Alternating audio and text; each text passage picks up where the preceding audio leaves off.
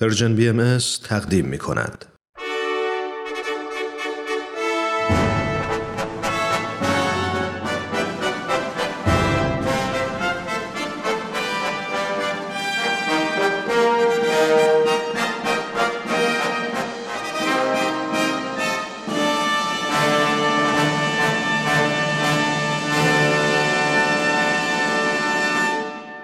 پیک یزدان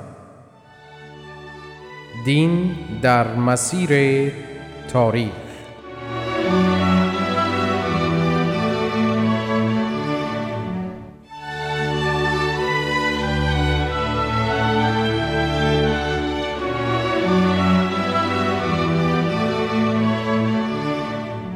شنوندگان عزیز روز و شبتان بخیر. در برنامه امروز آقای دکتر نصرت الله محمد حسینی استاد پیشین دانشگاه تهران و محقق بهایی در پی تشریح تاریخ و تعالیم دیانت بهایی به معرفی اثر جاودانه حضرت بهاءالله کلمات مکنونه که در هنگام اقامت آن حضرت در بغداد نازل گردیده می‌پردازند. بیان تاریخ و تعالیم دیانت بهایی به حقیقت ادامه گفتارهای گذشته آقای دکتر محمد حسینی در خصوص تاریخ آینهای آسمانی و وحدت اساس ادیان الهی است. آقای دکتر محمد حسینی به برنامه بسیار خوش آمدید. سپاسگزارم سرکار خانم گیتی اجتماعی شنوندگان عزیز و پرمهر و با وفای رادیو پیام دوست پس از درود فراوان همانطور که فرمودند امروز در خصوص محتوای کلمات مکنونه از این ترین اثر هست الله پس از کتاب اقدس و کتاب ایقان گفتگو خواهیم داشت بله. این اثر جلیل آسمانی یکصد و چهل و چهار سال پیش یعنی در سال 1274 هجری قمری برابر با سال 1858 میلادی در بغداد نازل گردیده است حضرت بهاءالله سهرگاهان از بیت مبارک خانه حضرتشان. به کنار رودخانه دجله تشریف می بردند و مرشیه می فرمودند قدم می زدند سپس در آن هوای آزاد و لطیف سهرگاهی به دعا و عبادت می پرداختند پس از آن کلمات مکنونه نازل می گردید حضرت بهاءالله این کلمات را بر تکه کاغذهایی که همراه داشتند مرقوم میفرمودند. آن کاغذها امروزه در دست است و در مرکز جهانی بهایی حفظ می شود این مجموعه کلمات مبارکه مکنونه چند نام دارد ولیکن معروفترین نام آن همان کلمات مکنونه است. بخشهایی از کلمات مکنونه به فارسی و بخشهایی به عربی نازل گشته است بله. کلمات مکنونه جوهر گرانبهایی است که سرمایه شخص مسافر روحانی سالک در همه سفرهای اوست این مجموعه مبارکه راهنمای هر فرد انسانی و او را با عالی ترین سجایای اخلاقی آشنا می سازد چراغی به نهایت درجه روشن برای بشریت گم شده در بیابان غرور خودپرستی و ماده پرستی وسیله سرور غمزدگان و امیدواری ناامیدان و بهجت و تراوت پژمردگان و افسردگان است. بله. حضرت بهاءالله در آغاز بخش عربی بیاناتی میفرمایند که مفادش این است. آنچه در کلمات مکنون بیان شده است همان است که بر قلوب پیامبران آسمانی پیشین نازل گردیده است. و ما جوهر آن را گرفته ایم و بدان لباس اختصار پوشانده ایم.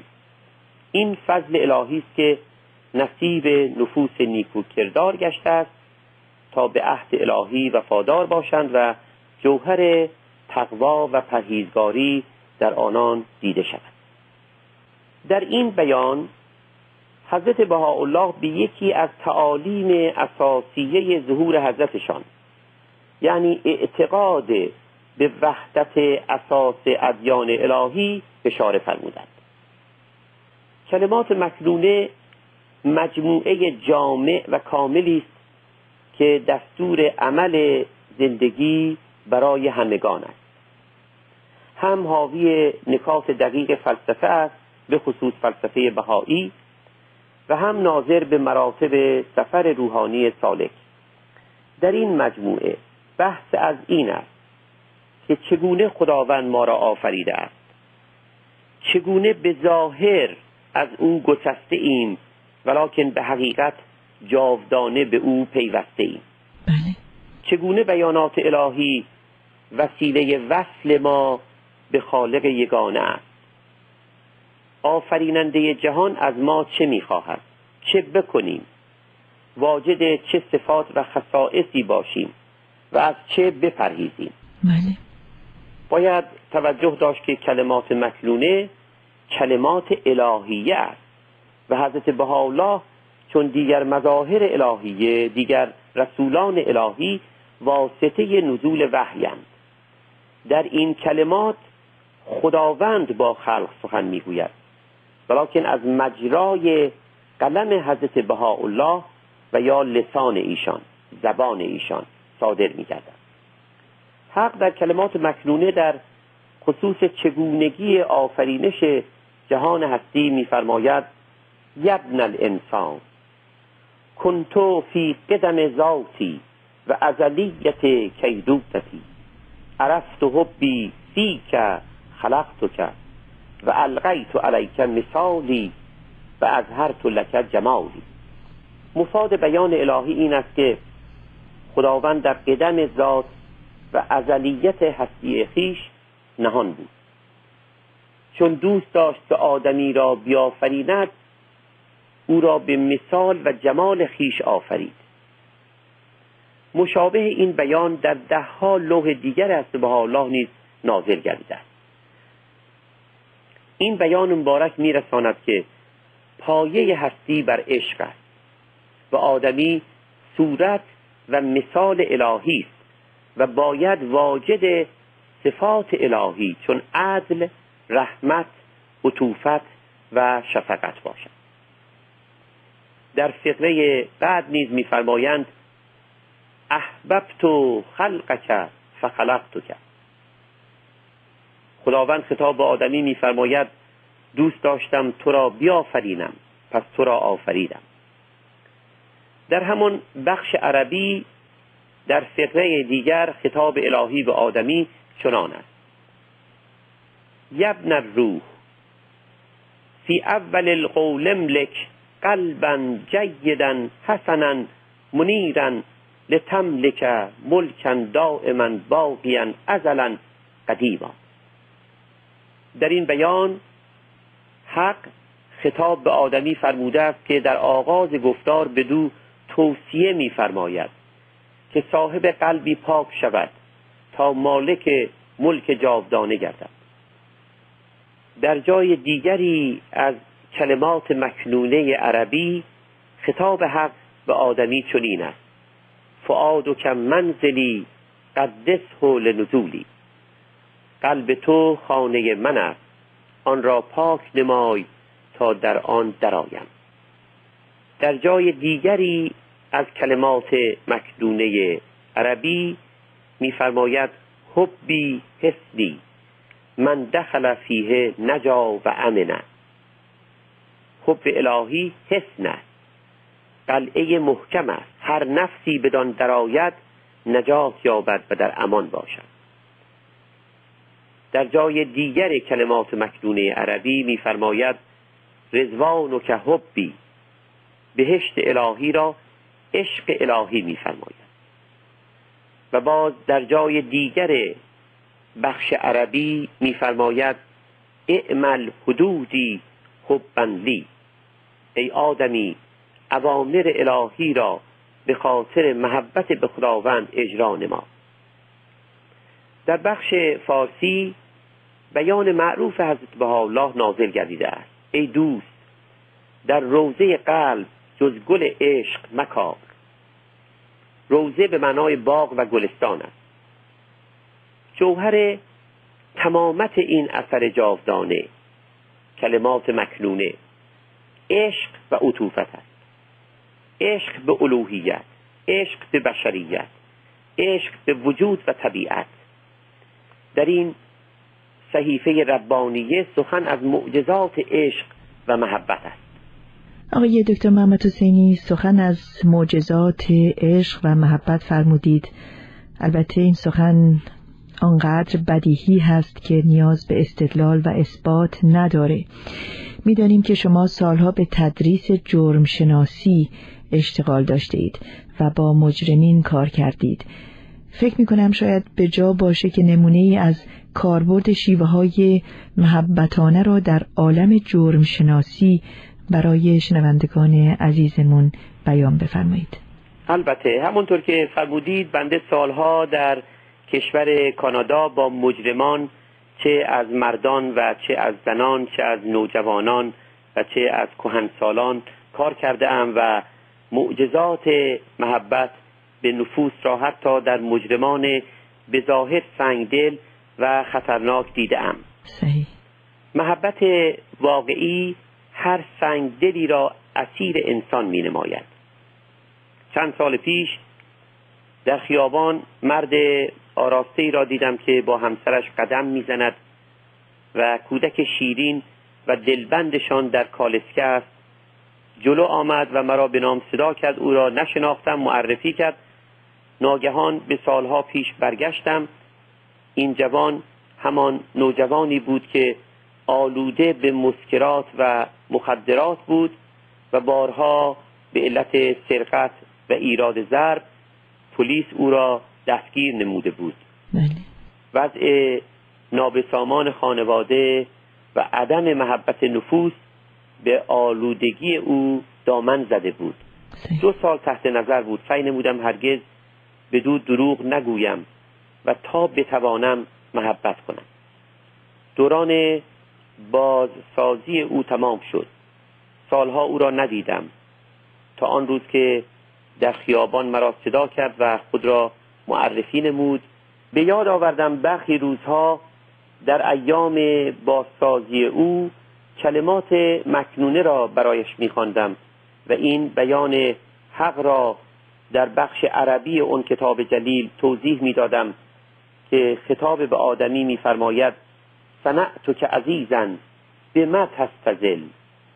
البته ترجمه انگلیسی آن را که حضرت شوقی ربانی فرموده اند میخواندم. نوبل I made thee wherewith dost thou abase thyself. ای آدمی تو را شریف و عزیز آفریده ام چرا خود را ذلیل می‌سازی؟ او بیان حضرت بهاءالله رو به یادم آورد. من به یاد روزهای افتادم که او غرق مسکرات و مخدرات بود و حال جوانی برازنده و متعهد و مسئول گشته بود. اشک در چشمانمان حلقه زد او را در آغوش گرفتم و برایش دعا نمودم. یا رب چه چشمه است محبت که من از آن یک جرعه نوش کردم و دریا گریستم؟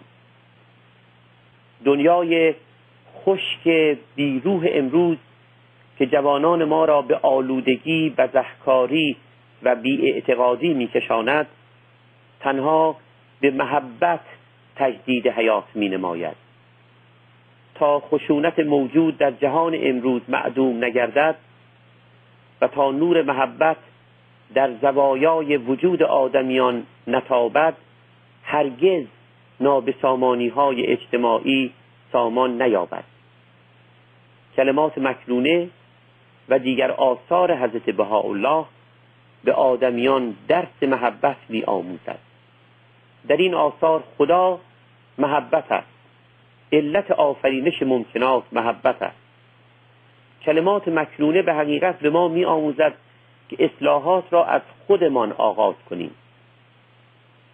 عوامل خوشبختی واقعی و سرور قلبی ما در وجود خود ما جهان انسانی هرچه آلوده باشد هرچه آکنده از خشونت باشد. چون قلب را پاک کنیم نسائم مرحمت خداوندی میوزد و سرور باطن ما فراهم می شود اگر اعتقاد کنیم که خداوند ما را شریف و عزیز آفریده است این عزت و شرافت در زندگی روزانه ما تجلی مییابد. فرمود حضرت بهاءالله در کلمات مکنونه عربی افرح به سرور قلب کرد ای آدمی به واسطه شادی قلب خیش شادمانه باش. این بیان مبارک بسیار عمیق است و منشأ تهذیب نفس آدمی است. اگر باور کنیم که خداوند دستور عمل کار را به ما عنایت فرموده است و اراده نیز عطا کرده است تهذیب نفس ما میسر است. از خیشتن باید آغاز کنیم. در کلمات مکنونه به ما تعلیم میفرمایند که چه بکنیم و از چه پرهیز نماییم. به فرموده مبارک نخستین فریزه آدمی در صحنه جامعه رعایت انصاف و عدالت است. در بخش عربی کلمات مکنونه میفرمایند احب الاشیاء اندی الانصاف. محبوب ترین ویژگی آدمی را نزد خداوند انصاف دانستند. در خصوص رعایت عدالت و انصاف در جمیع شعون بیانات از به الله کثیر است. در لوح کلمات حکمت میفرمایند رأس و کل ما ذکرناه لکه هو الانصاف. به مخاطب لوح میفرمایند آنچه را برای تو بیان نمودیم رأس آن انصاف است. در لوح دیگری میفرمایند اول انسانیت انصاف است و جمیع امور منوط به آن. در لوح دیگری میفرمایند هیچ نوری به نور عدل معادله نمی نماید آن است سبب نظم عالم و راحت امم. در لوح اشراقات میفرمایند آنچه این مظلوم از کل طلب می نماید عدل و انصاف است. در کلمات مکنونه عربی پس از بیان احب الاشیاء اندی الانصاف محبوب ترین ویژگی آدمی نزد خداوند انصاف است. بیان مفصلی میفرمایند که مفادش این است که ای اهل عالم در خصوص ظهور مظهر الهی با عدالت و انصاف اظهار نظر نمایید. با چشم خیش ببینید و با گوش خیش بشنوید نه چشم و گوش دیگران. چند ماه دیگر به هنگام گفتگو از اصول کلی اقتصادی که در آثار بهایی ارائه گردیده است و در آینده راهنمای علمای اقتصاد خواهد بود به نهایت اهمیت عدالت اجتماعی اشاره خواهیم نمود. و به عرض خواهد رسید که پدیده های اقتصادی که ظاهرا از نیازهای مادی جان می‌گیرند چنانچه دقیقتر بدانها بنگریم اصولا طبع غیر مادی دارند. بله. زیرا مشکلات اقتصادی جهان چون نیک بنگریم ناشی از عدم اجراع عدالت است. عدالت نیز یک پدیده اخلاقی و روحانی. پس اگر بگوییم اصولا اقتصاد طبعی روحانی یعنی غیر مادی دارد سخن به گذاف نگفته. متاسفیم آقای دکتر محمد حسینی که وقت ما در اینجا به پایان می‌رسه. چه زیبا و مؤثر تعریف کردید اثرات عشق و محبت و تهذیب نفس و رعایت انصاف و عدالت رو. که در واقع دلیل ظهور ادیان الهی است. شما در این سلسله از برنامه ها ما را به درک حقایق نهفته در ادیان یاری می دهید و بسیار سپاسگزارتان هستیم. بنده هم سپاسگزارم. شنوندگان عزیز تا هفته آینده و نشستی دیگر با آقای دکتر نصرت الله محمد حسینی همه شما عزیزان را به خدای بزرگ می سپاریم